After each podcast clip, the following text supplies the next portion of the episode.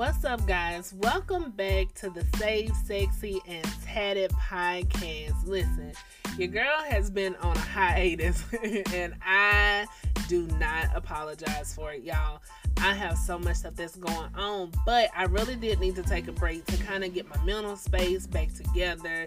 Had to take care of some business stuff, um, you know, family, personal things as well. But listen, we're back at it like we never left. Listen, I want to say thank you.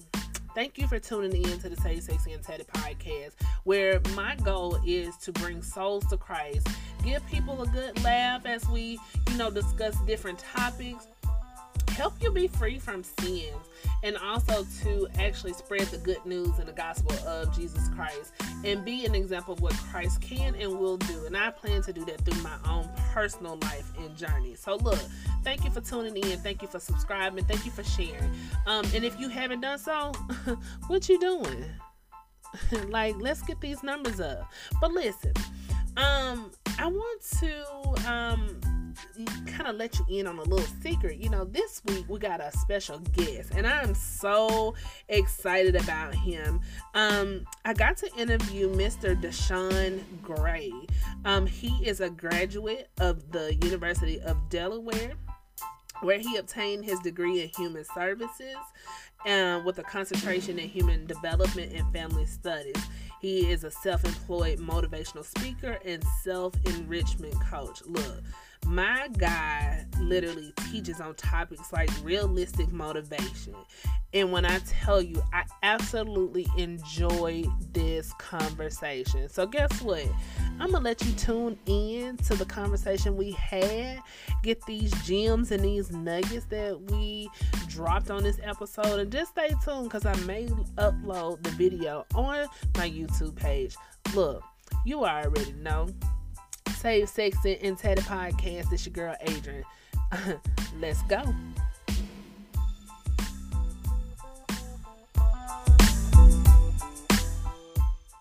All right, guys, what's up? Welcome back to another episode of the Save Sexy and Tatted podcast. I am your girl, Adrienne, and listen, these last few weeks has been something amazing. Like God has really been doing His thing in me, and I mean the inner me. Okay, like He's healing, He's growing me, and you know, I'm grateful. I'm very grateful. I'm not even gonna, you know, complain or anything like that because God does what He want to do, how He want to do it, and I'm just here for it all.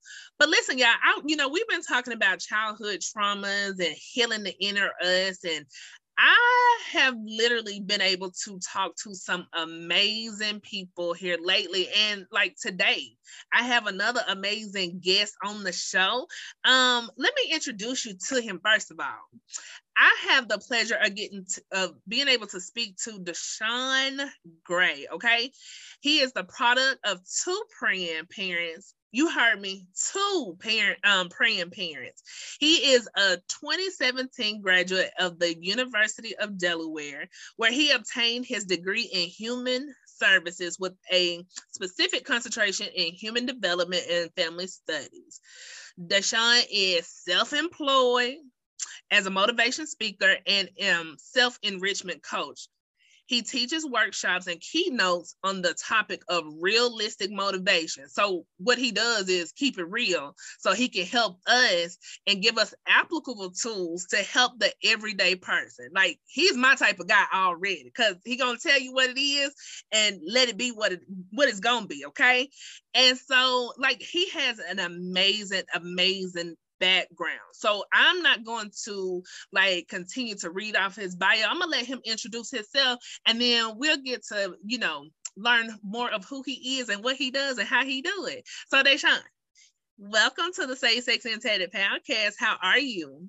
I am great. Thank you so much for having me on. This is a true honor and pleasure. Absolutely. Absolutely. Listen, it's my honor to be able to speak with someone that is a person that's thriving in the kingdom, that knows who they are as a person, and still is able to just say that, hey, life hasn't been easy for me, but I've made the best of it. Okay. That's right. So, listen, you told me that you have a favorite scripture. Let's go ahead because you know we're all God over here. We're a little ratchet, little hood, but we love the Lord too. Okay. That's right. uh, What's my, your favorite scripture right now? Uh, my favorite scripture is in Exodus. It's when Moses is talking with God and God is telling him what to do. And he tells God, he says, I'm not going forward without you. And it touches me and it really inspires me because if you only knew all the things that life throws at every individual person mm-hmm. yeah. without God's backing, where would we be? How would we manage? How would we make it? How would we get through things? And so it's something that I carry in my spirit, understanding that the steps of a good man are ordered by the Lord. So I can't go anywhere that I uh, should be if God has not predestined me to do so. Oh, so that's how you starting off the day? Yeah, just sunlight, sunlight. listen, let me tell you, when you started talking, I said, I feel like I'm back in my old primitive Baptist church. The mothers are rocking, saying, if it wasn't for the Lord on my side, that's right. tell me, where would I be? Listen, first of all, I love that you use this analogy from Moses. Do you feel like you have the Moses anointing in you? Uh, I, I have some anointing. Um, not sure if it's the, the Moses anointing, but I do believe that God has breathed on me, that God has given me uh, discernment and insight, and that He has sent me down a particular pathway that um, is literally constructed just for me to fit through. Absolutely. I agree. And it's funny that you even made reference to Moses because a few episodes back, I told the listeners that I felt like there's a little bit of Moses in me because God has called all of us to do something in life, right? In this earth. And for me, I was like, God, you know, my speech is not up to par, or I don't speak as fluently as this person. And you sure you called me? Because I'm sure it's somebody else that can handle this calling because I don't don't think I'm qualified. Mm-hmm. And God had to remind me, He was like, Adrienne, you're more than qualified to do what I've called you mm. to do. You got to learn to get out your own way. Wow, that's good. You know, and so I just love the fact that we both are able to relate to Moses. And anybody that's out here listening, if God has called you to do something, let me tell you, don't waste any time and don't be disobedient. Do it, please. Go ahead and do it, okay? Mm-hmm. See, I'm the motivational speaker, but you're motivating me right now. Come on. you know, a motivator needs a motivator. So from right. time to time, people don't understand. That's like the strong friend needs mm-hmm. a strong friend. Yes. And so I try to be to others what I need somebody to be to me because you never know when somebody else is going to be that person I, I need. And so, mm-hmm. you know, I just try to get a love, share the love out here. That's all I'm trying to do. so listen, you said so you said that you came from two praying parents. Like, how was that? Because I grew up in a single parent household. Like, how was the dynamic of being in a household with two praying parents? Like, how was that? It's very different. Let me let me give you a little background so everybody can understand the breakdown of all of this. Okay. I'm I'm adopted, so my two uh, mm. praying parents are my adoptive parents. Okay. So it, has been a very interesting um, coming together in regards to the family dynamics and aspects. It's funny as a um, human service man, uh, major, understanding human development and family studies. My upbringing was superb in the sense of how it came together as an adoptive child because there are so many disconnects, so many questions, so much wondering, all those different things that can hinder the relationship building aspect. But when you throw prayer into things, it shifts things a little bit.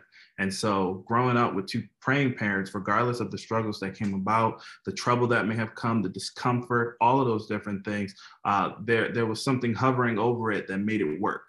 And that was prayer. And so, every night, we're praying. We're going to church. We're going to Wednesday night prayer meetings. We're vacation Bible school. God is all around, all through. And it was not just a family that went to church, but we brought church home. Absolutely. And so was not just watching people, you know, praise God in the sanctuary and then outside of church, I'm like, you're not the same person. No, they were pretty consistent across the board. So that that that was a blessing for me. I, I, I, I'm not gonna touch on this, but you're stepping on some toes here. You, you know, uh, you, you, ain't played church Nah, and then nah. you know what I'm saying? And that's something that even me as an adult, you know, we can go to church and the Lord is good and catch the Holy Ghost. It wasn't until I got older to understand that's not a, such a thing. But mm you know, we catch the Holy Ghost and come home and living in all types of hell. So mm I value the fact that what you practice in church, you brought it home because mm-hmm. that's where the real test starts yeah. is in the inside the home. Mm-hmm. So I mm-hmm. love the fact that that. So with you saying that you were adopted, did you? How old were you when you found out that you were adopted? So I, as early as I can remember, I've known the adoption process for me was actually quite interesting. Okay. So I was in foster care for about three years. I was uh, officially adopted when I was three.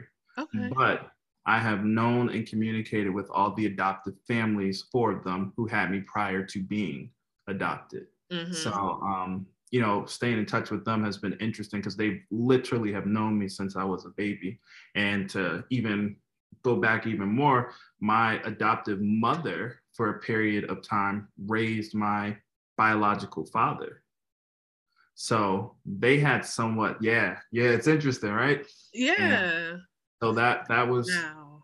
yeah, and, and it's funny because I know I'm adopted. I know who my two biological parents are. Okay. Um, I don't have a relationship with either one of them, but each day I'm still learning more and more about how all these different connections have been weaved together. But I'm thankful I'm here. Absolutely. And we're grateful for your adoptive parents stepping mm-hmm. in. So how, let me ask you this. Um, how many foster care homes were you in before you were actually adopted? So, from my understanding in regards to placement, I was only in one home, but placed with three other families. So I lucked out in a sense because you can go to the big group homes, but as a baby, that's not really something that they do. So I was lucky to be placed. Um, I actually, the first time I was in was on a farm. Uh, mm-hmm. I called on my, my grandma Lucy and Pop Up John. So like I remember the animals and the smells and all of those different things. I have pictures out there with the horses as a baby. So that was kind of fun. Um, then I went with another family in the inner city of Philadelphia. So, okay. you know, I still, you know, interacted with that portion of the family. And then um, I was adopted and moved from Philadelphia to New Jersey for the first 16 years of my life. Now, listen, listeners, if y'all have never had the pleasure of being on a farm, it's very interesting. My great aunt, um, I'll never um, forget, I think I was like seven or eight. And they live in Athens, Alabama, which is like a city outside of the town that I live in. And um, they lived across from a railroad track. So it, it to me, this is not the country. This is not what I would consider rural area, but it was it was a neighborhood, I guess you would say, on one street and a couple of houses here and there. But she had chickens running all in the front yard and you know they had the chicken coop in the back and when i tell you that was the first time i had ever experienced that because i'm from a big city i'm from atlanta so i didn't you know i didn't get that pleasure of seeing those things but I learned that to appreciate those things because nothing is better than fresh produce products and all of that, you know? And so if y'all mm-hmm. ain't never had that luxury, y'all are missing out, okay? you are missing out. And so I think that's a beautiful thing, um, being able to experience life on another venture um, or just another aspect of things. And you said, and I, I did not know this, and I want to say something about this because I didn't know that your biological father was, did you say taken care of or? Yeah, for a period of his life, my, so my adoptive mom has had multiple children that she's taken care of. Okay. He happened to be one of them because she knew his family. So for a period of time, he couldn't be with his family. So she took him in, Good. which is somewhat of a connection to how she knew I existed. And the beauty of my two praying parents is that I have a sister. Um, we we share the same mother, and so when I'm sure most people understand in foster care, typically children are split up. Mm-hmm. So to um, make sure that we were not split up, my two praying parents came together and said, we're going to take them both in. And so they adopted us both. And my adopted dad already had two children of his own. So we are one tightly blended family. to say the least. Mm-hmm. Let me tell you, I, am trying to hold back tears over here because um, I, I was not given this information beforehand. So I'm just looking at the bigger picture of everything. And God is so intentional, y'all. Because the thing is, He already knew what was going to happen um, before it even happened. You know, sometimes we look at foster care as a bad thing, but looking at your situation, listening to you, it's a beautiful thing because He still connected the dots Mm-hmm. You know, from is. your biological father um, to your sister, and just even y'all being tightly knit. Like I love that. So, how is your relationship with your biological parents? So it's it's an interesting one. Um, for the first 13 years of my life, I did not know or interact with either one of them. Um, my biological dad came into my life for about three years. Okay. Um, it was it was a very interesting experience. That's probably where I would say a lot of childhood trauma starts to seep in because uh, it was the first time I was introduced to inconsistency amongst mm-hmm. authority figures. So my parents, my adopted parents, if they say we're going to do something, we're going to do it. If they say they're going to get something, they're going to get it. And I hold true to those things. And that's a value that I carry within myself. Um, but having an experience with my biological dad coming into my life, uh, I got to have that experience of sitting on the steps at 11 a.m. in the morning and literally hoping until about 1, 2 p.m. that that car is going to come around the corner and park inside. And, you know, what we said we were going to do was going to happen. I've had the experience of, you know, getting sneakers as an apology and all of those different things. So mm-hmm. um, it, it was quite traumatic for a period of time. And then he disappeared again. And we haven't had any connection since then. So some people would say that's a loose end, but for me, it's just where I pick up and keep moving. Absolutely. I love that. You know, a lot of us um, have dealt with some type of rejection from our childhood and people don't understand that that can mold and make us into the adults that we become but mm-hmm. i'm grateful to have people in our lives that won't allow us to be in a i guess you could say a sunken place mm-hmm. um, they'll help us to kind of navigate our feelings and emotions and for me you know i mentor um, preteen and teen girls mm-hmm. and not all of them have experienced childhood traumas like we have and what my goal is to never allow them to understand that. Right. But I think those that have, you know, sometimes it delays our, our growing process. And for me, that was something that, you know, stepped me or kept me in a inconsistent place because my mom would, oh, I'm coming to get you, or I'm gonna send you this. And I never understood at that time because I, I didn't have a space where we could articulate or you know explore feelings so it's not until i got into therapy and just really understanding what i experienced that those are some emotions that I was holding on to. And because I didn't know how to deal with it, it affected all my relationships coming into the future, you know? And so I'm grateful to even understand you. You're saying that even though he wasn't consistent and, you know, he tried to buy your little appearance, stop that. Like, let's deal with stuff. Stop trying to soothe over something and you know get a child what they want to make it all right. Because that's not that's not good. That's not the case. Okay. Yeah. Items will never take the place of time. Say it again. Items will never take the place of time at all y'all like it's very important because time is something you can't get back mm-hmm. and you don't want your child to say well all of my teenage years or my childhood years my father was present but he wasn't present mm-hmm. or you know he didn't affirm me or he didn't spend time with me because kids remember this stuff. They do. They remember and then the thing is these kids nowadays are so wise beyond. Now i thought i was wise.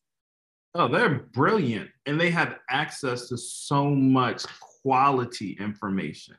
You know when we were growing up we had access to you know goofy stuff and you know encyclopedia, something they'll right. never understand. Right. They have the, they can literally Google specifically what it is, and you have forums like Reddit. You got all these different places where people can give their experience and experts can give their expertise, mm-hmm. and they're able to take in all of that knowledge allow it to permeate their minds and then really think through things and so they, they have a major advantage you know, it's funny that you say that. I was talking to my girls about a month ago and I asked them, you know, just hypothetical questions.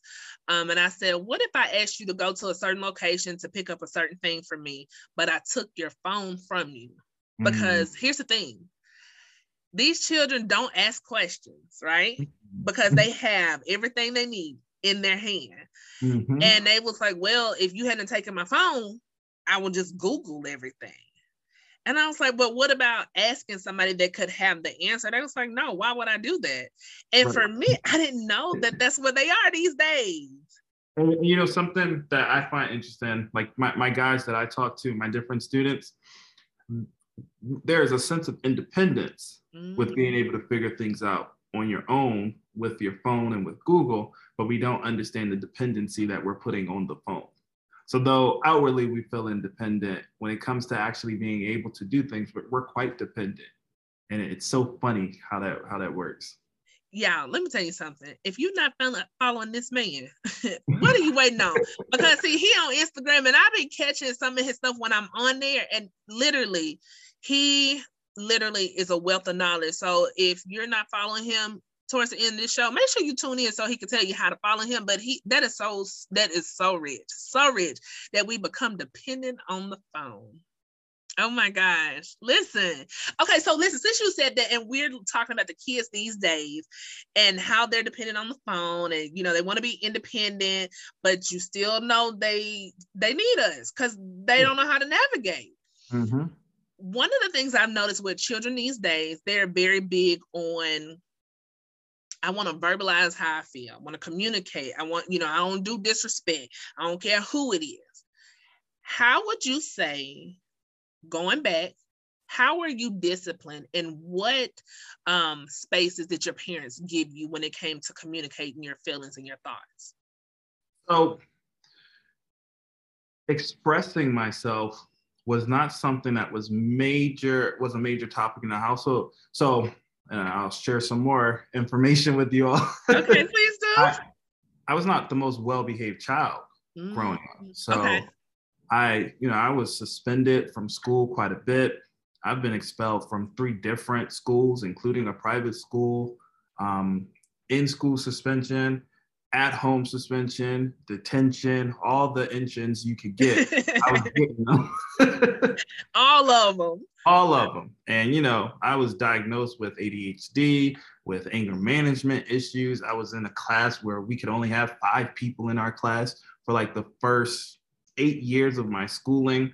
Um, we were out in a trailer in the back, like just the bad class. That's literally what it was called. I remember those buildings.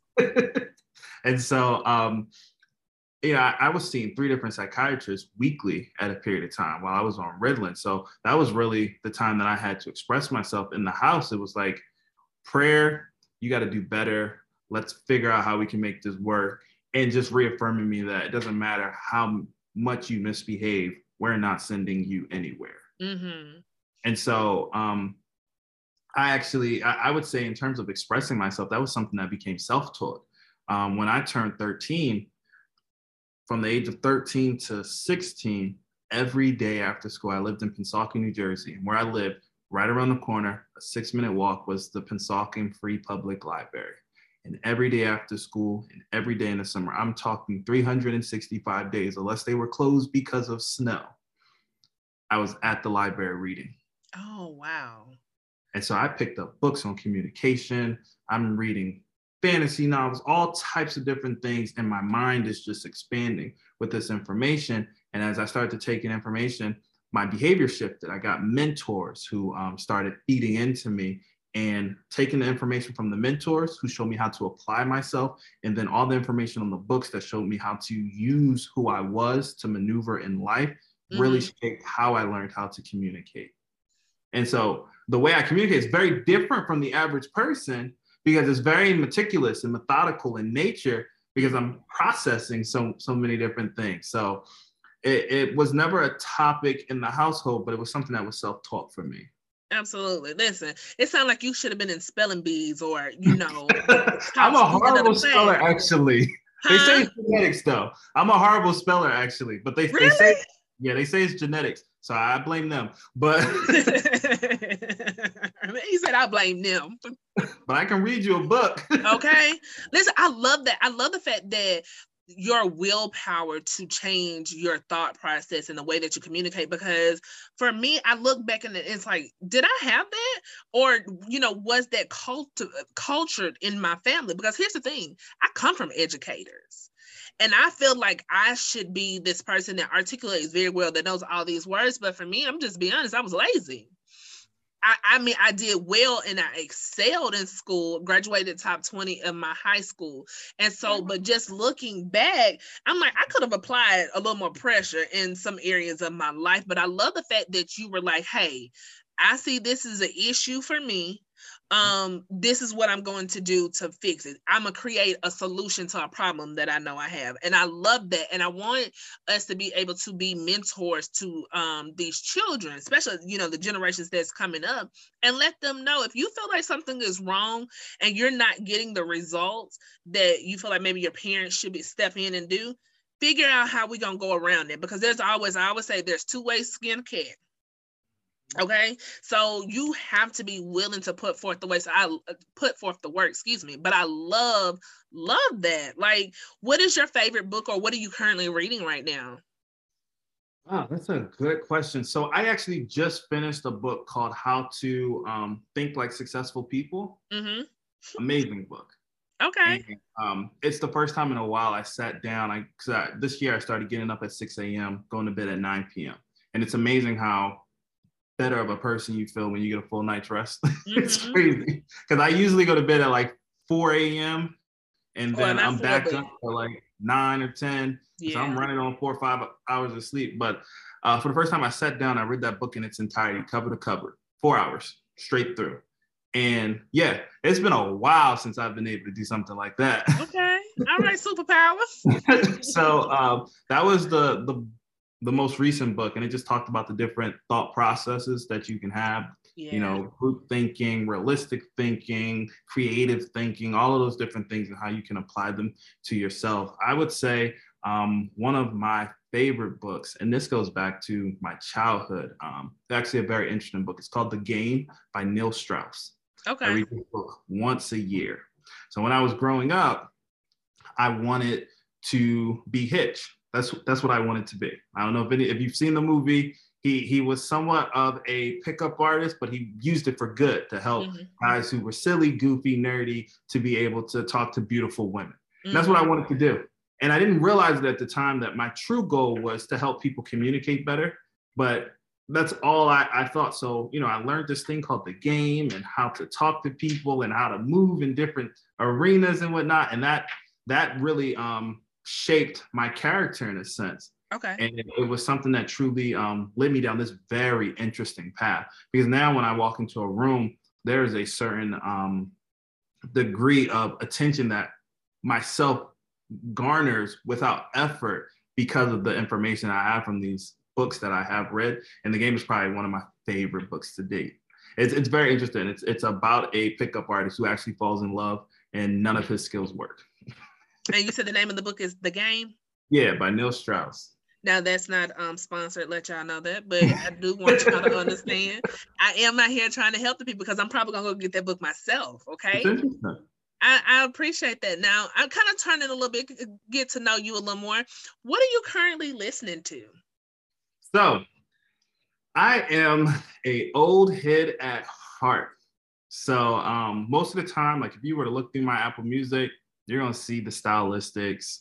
You're gonna see Martin Luther, all of them. Um, on the gospel side, um, you know, you're gonna hear the Kirk Franklins, but you're also gonna hear the Blind Boys of Alabama. Like those, those are my James Canton spirituals. That's where I'm at. Um, if I would say mainstream, my two favorite mainstream artists are Bruno Mars and Kanye West. Okay. Uh, I love this new track that Kanye is going down. Uh, Donda was a marvelous album. Um, and Bruno, people disagree with me on this, but I do feel like he's like our generation's Michael Jackson. He can sing, he can dance, and he makes timeless music.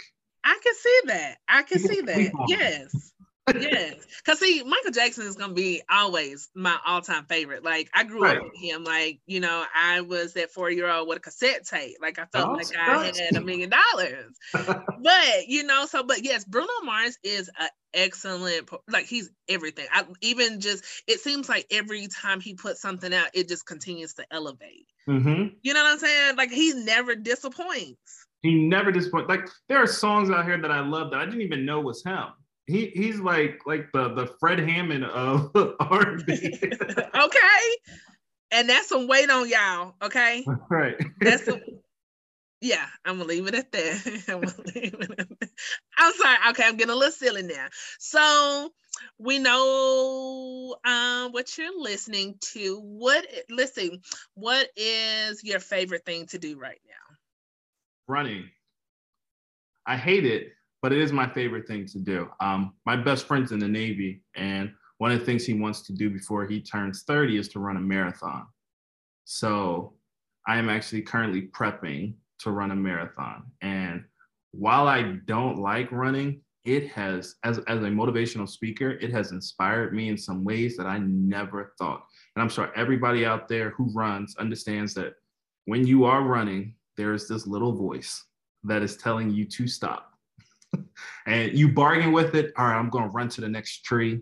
Or you tell yourself, somebody's chasing me. I got to get there in 30 seconds, all these different things. Learning how to deal with that voice has helped me learn how to motivate myself a bit more in various areas of my life. So I've started to fall in love with running. Absolutely. I'm gonna sit down more power to you but i do I, I, I do understand that voice that tells you hey enough is enough. Um mm-hmm. and i and, and even you said it helps to motivate you. You see it from a different aspect and you see things differently. What is something that i guess you um, have learned about yourself throughout this process of building up for a marathon? So one of the first things i had to learn when i started running because i could only run for like two minutes and then i was exhausted Mm-hmm. So I looked online. I'm trying to figure out why, and I ended up calling a friend who runs marathons. And she told me it's because my breathing was off. She said, "You don't know how to breathe properly." She said, "You have to breathe at a particular pace." And she said, "When you get the pace down, you'll be able to run longer." So, how do you figure this? Pa- how how do you get the pace? So there, you can breathe based off of your strides. So every three strides, you take a deep breath in, you inhale, exhale just like that. They have something called a two one where you know, and you breathe out. Like there are so many different paces. But when I really sat down and thought about that thing, like I was like, man, like a lot of us are not being able to extend where we are trying to go in life, are not having the energy to put in all that effort because we're not pacing ourselves. Sometimes we want to rush and get things done, or sometimes we're taking too long to execute and we miss out. And so learning that proper pace is where it's at. And that that that that encouraged me right out the gate when she said it. Let me tell you something. Get out my business, okay? Get out my because and, and here's the thing, because that's that's true. We're we want to get somewhere very quickly. We don't want to rest. Mm-hmm. And that's me constantly going. And then it's like it's my timing, but then get upset when things don't happen because we go outside of God's timing. Yep. what is it? Help me explain but i love that i love that and i never thought of it that way but that was great to think of it depends on you. You you get more endurance when you know how to breathe properly mm-hmm. and endure. yeah it, it be the little things that just be going over and then when you sit down and you really think about it you're like everything that god has created and has allowed man to think of and to bring together that there's some beauty of his character of what he can do for us nestled in there and it's amazing. Absolutely absolutely. When god is in you and i mean just conversation to the i mean even to this to the breathing out god is he's in everything. So don't listen don't don't don't miss out hmm. because you're looking for the bigger picture because right. God works in the smallest ways, and that's what I'm so grateful for. Mm-hmm. Um, I'm gonna ask you probably maybe a couple more questions, and we're gonna wrap this thing up. Okay. I did want to finish. I, I, didn't actually finish answering one of your questions. Oh, well, go ahead. Go ahead. My biological parents. I didn't want to just talk about my biological dad and not mention my biological mother. Okay. So she also came into my life when I was 16. Okay. So I do recall, I think I was probably five or six, and um, she had came over for Christmas one time. Mm-hmm. It's very different. I didn't really understand like who she was, but I remember seeing her there. And then um, when I turned 16, she uh, brought my sister and I and my um, adoptive mother. We met for lunch, and you know, she she pretty much made her case. She was like, um, I know I wasn't there. I know I gave you guys up for adoption, but I did it because I knew that I was not ready to be a mother, all those different things. But now I would like to have the opportunity. And I will tell you, um, in regards to childhood trauma, the experience that I had with my biological dad was the first time. And you got to think about this I am 16 mm-hmm. and I experienced what I now know is burnout. Mm. Emotional burnout at 16. I had no more emotional stamina left to give. And so when she made her her case for you know wanting to get to know us and whatnot, um, I told my sister, hey, that's that's your mother. You're a girl. Like I understand if you want to push for that, go for it. But as for me, um, it was that moment, 16, I learned that I had to start guarding my own personal peace. And I made a decision. It wasn't something that I was interested in. I'm very happy with my two praying parents mm-hmm, and mm-hmm. Um, trying to create those connections just was not something I had in me to give. And it's it's it's carried me thus far because there are so many circumstances, situations, and moments that I'm put into where people ask a lot of me. Right. And, and I know how to say no. for my good. Yeah. Um, it's been very beneficial for me. So, I mean, of course, now this has sparked up more questions. Um, so thank you for reminding me that we never did touch on that. Um, how how did that affect your sister um, with your mom coming back in later, saying, "Hey, you know, this is what it is. I couldn't take care of y'all, but I want a chance now." So, um, I do think my sister was much more impacted I won't disclose like her exact oh. things, but I know that um, a part of her wanted to protect me. So mm-hmm. she's like, mm-hmm. he doesn't want anything to do with you. I don't want anything to do with you. But I had to tell her, um, we are not tethered emotionally. Mm-hmm. So she has the right to try to start relationships. She has the right to, you know, want to go through it. Because think about this when my biological dad came into the picture, her biological dad wasn't there. So mm-hmm. she witnessed me try to bond with this man, although it was not successful. She had to see that. So I, I always want her to know that she has the right and the you know the freedom without any malice or discontentment from me to um, go after and try to pursue that relationship if she's interested. You know, um, whew, this is touching me somewhere. Let me get it together. Let me pull it back. Um, because you know my mother wasn't present right my mm-hmm. dad um raised me as a single parent and i had people that um you know family members that stepped in and helped him and um i think for years I was like, my mom is not present. Alcohol took over. You know, I think she, I felt like for years that she chose alcohol over me. And so mm-hmm. I got to a point where I was like, I don't even want to be a mother. Mm-hmm. And the reason I didn't want to be because I was afraid that I would turn out just like her? What if I have a daughter and I was in prison? I left her with her dad, and you know, those things that started to resonate in my mind. And so, just listening to you tell me the little bit about your sister, it's like, oh, this is hitting home mm-hmm. because you know that's a childhood trauma that i have um i'm overcoming i still have my moments um and so for me it's like hey you're not your mom Mm-hmm. You know, you you and your mom had the relationship you all had. It wasn't the best, but God is giving you a second chance. So when you do have a daughter, you're going to be an excellent mom because you know what it feels like. That's right. And so is your sister kind of in that same space? Kind of, you know, that's not me, but eventually. Yeah, so so I have a niece. My sister has a daughter. Okay. And you know, I love my niece. She's smart. She's five years old. Her birthday's Valentine's Day. So I love baby. That's right. And um, my sister goes out of her way to be supportive. And I know it's a result of knowing how it feels to know. Like, I, I don't think a lot of people understand this. When you are adopted, or even if you are living in a household that's not like maybe you're living with your grandmother or your aunt or something like that, there are days where you wake up and you realize, man, the person who has brought me into this world is not present, maybe does not want me, I have no connection with. And then when you sit down and you really start to break that down in your mind and in your spirit, it can be quite disheartening. And so I know for a fact my sister never wants my niece to have to deal with that. Mm-hmm. Because that is something, even now, as a 27 year old grown man doing my own things, there are still some mornings where, you know, I wake up and I'm just like, man, like this is my reality. I don't I don't know my ethnicity. I don't know, you know, my my great grandfather, grandma. Like I don't know any of these people. Mm-hmm. I, I just know the people who are in my life that took me on as a responsibility that wasn't necessarily theirs to have to deal with. So talking with you, it sounds like you kind of you're in tune with your identity. Mm-hmm. There's some people that struggle with that.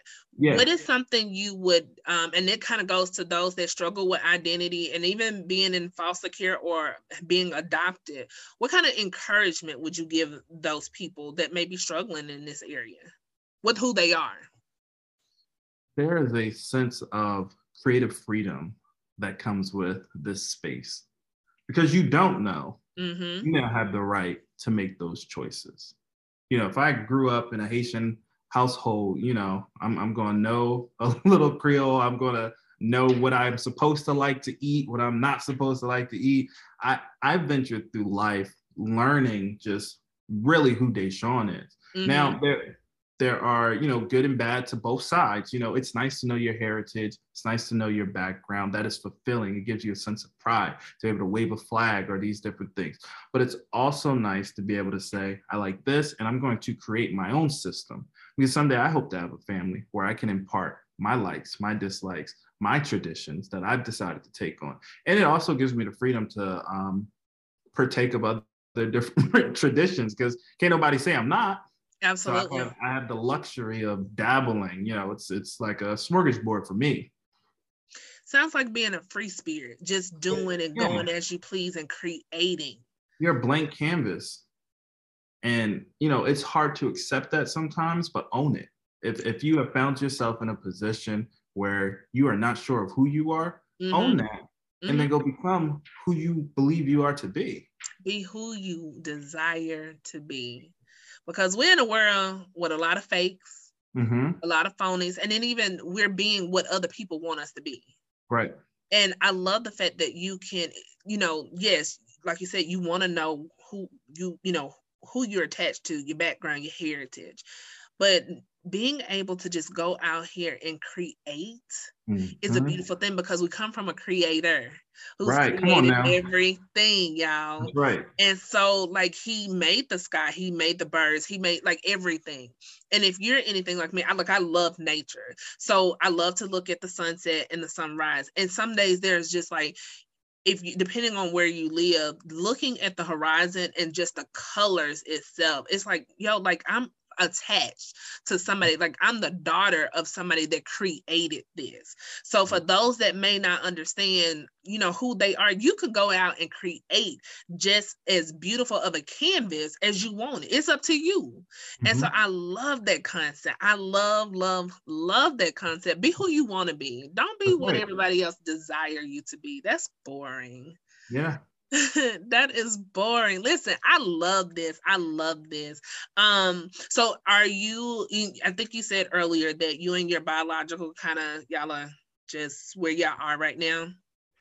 No communication. So I'm I'm just living my life. I'm sure as I continue to grow in my career and different things, there are gonna be moments where they may seek me out. I know yeah. my biological mother, though I stated my preference, has still made a couple attempts um, I'm still trying to decipher within myself whether or not I feel that's disrespectful or if that's just her putting her effort in now.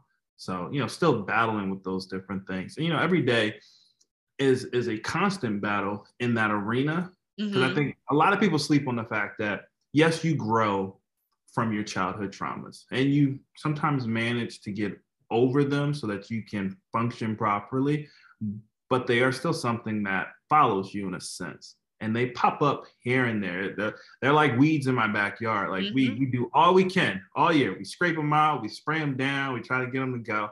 But lo and behold, next year when we step out, they're coming through the cracks. Absolutely. So, but you got to know how to deal with it and keep it pushing. Okay. Now listen, you must have like talked to my grandma or something, because baby, that woman was a gardener. God rest her soul, but she that was her thing.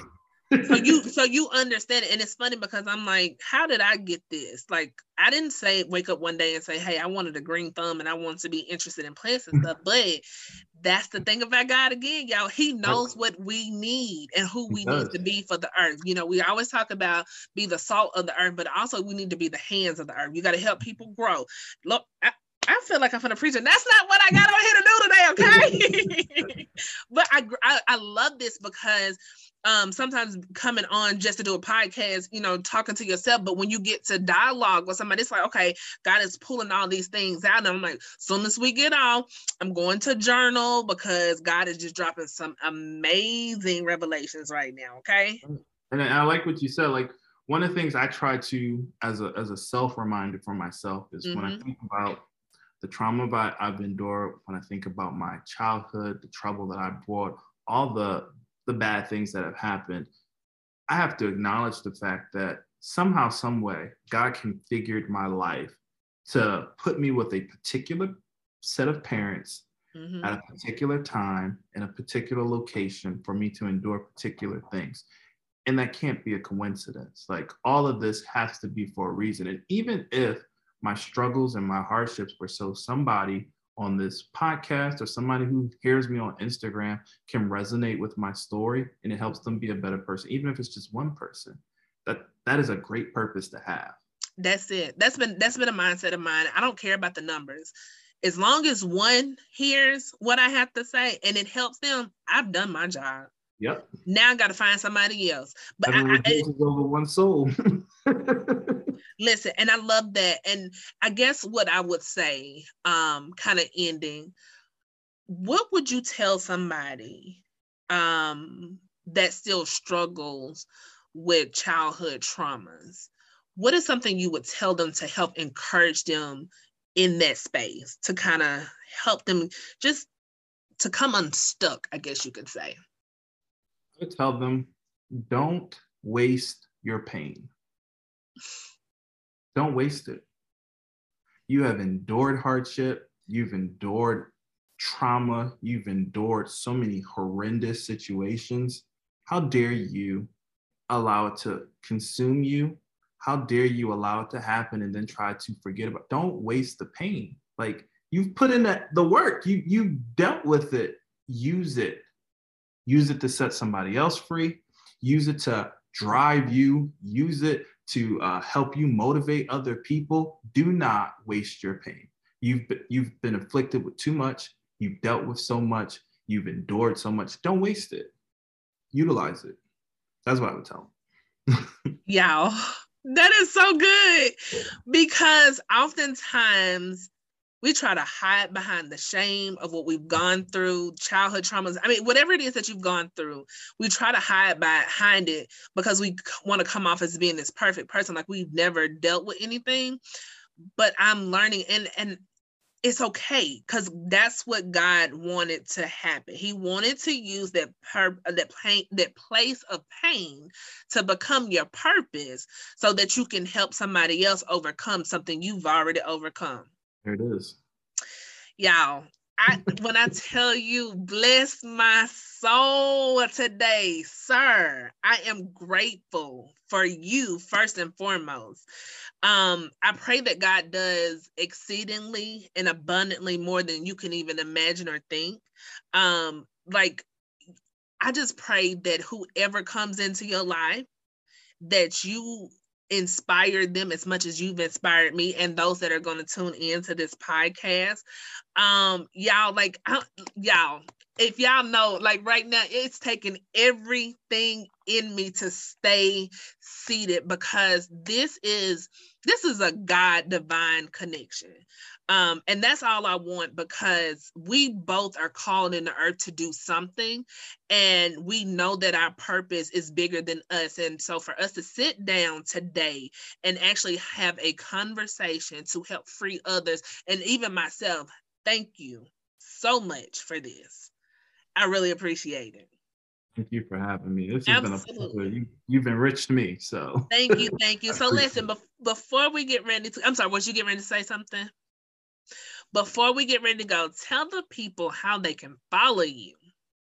So it's very simple. My name is Daeshawn Gray, D A E S H A W N G R A Y. You can find me on TikTok, Instagram, Facebook, Twitter, you name it, I'm there. First and last name, very simple. And I'm just here to um, spread realistic motivation. If I have two minutes just to really explain what that is for the people, um, there are a lot of people out here who tell you that, you know, you got to work 10 times harder than the next person. You got to push past all of these different things. Um, I believe in a sense of realistic motiv- motivation. The everyday person does not have the capacity to do some of those things the single mom who's working, not getting off till 11 p.m., got to get up at 6 a.m. to get breakfast, get the kids out. She can't wake up three hours earlier than her competition. When would she sleep? And so I push a brand of realistic motivation, real applicable things that you can do to achieve your real life goals while you deal with your real life situations. Realistic motivation. Listen, I love that. I, and, and I'm hoping that you've already coined that okay because i've never heard it broken down like that and i love that and so you heard him where to follow him what he does and how he does it and does it well okay? If you're looking for more motivation from him realistic motivation follow my guy Daeshawn Gray. He already told you where to go. Listen thank you so much y'all for tuning in to another episode of the Saved Sexy and Tatted podcast. I am your girl Adrienne you already know what to do tune in for the next episode. I love you so, so, so very much. Um, have a blessed day. Peace.